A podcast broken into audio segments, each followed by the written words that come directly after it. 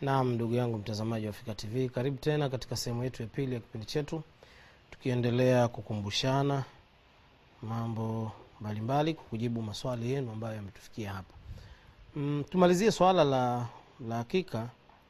Ni kwamba swala hili la tunasema kwamba baadhi ya wanaoshona wamelizungumzia kuvunja mifupa kwa njia ya tafaul, kwa maana ya njia ya dua, na sio swala la kwamba ni wajib wala kwamba ni sunna imethibiti kutoka kwa Mtume sallallahu alaihi wasallam, bali nyama ya hakika inaweza ika tukaichuna na tukakata nyama zake kama tunavyokata nyingine, lakini kama tutafanya kwa njia hiyo ya tafaul, basi ni jambo ambalo halina tatizo. Lakini pia kuvunja ni jambo ambalo halina tatizo, watu wasija wakahisi ukiivunja maana yake kwamba umekosea sheria. E, swala nyingine ni swala linalohusu mtoto wa kike. Kuna Mwislamu mwenzetu ameuliza jana kwamba yeye ana mtoto, kwa mfano mtu anakuwa na mtoto wa kike mmoja halafu akafariki, yeye mzazi akafariki na ana mali. Je, mtoto huyu anaweza akachukua mali, mali ya mzazi wake yote?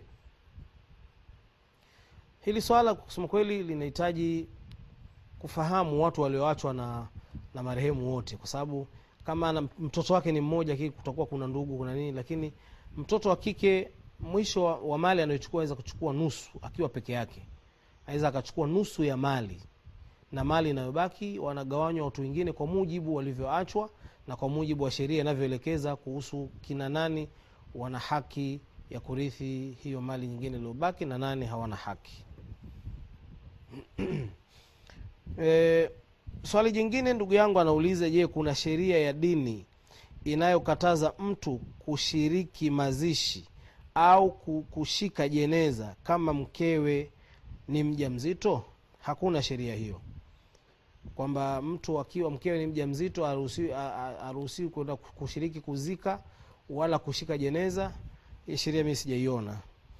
Ama kuhusiana na swali la ndugu yangu Rashid kuhusu ruqya sharia kwamba wanaletwa watu wanasoma e, sura zile na idadi maalum na nini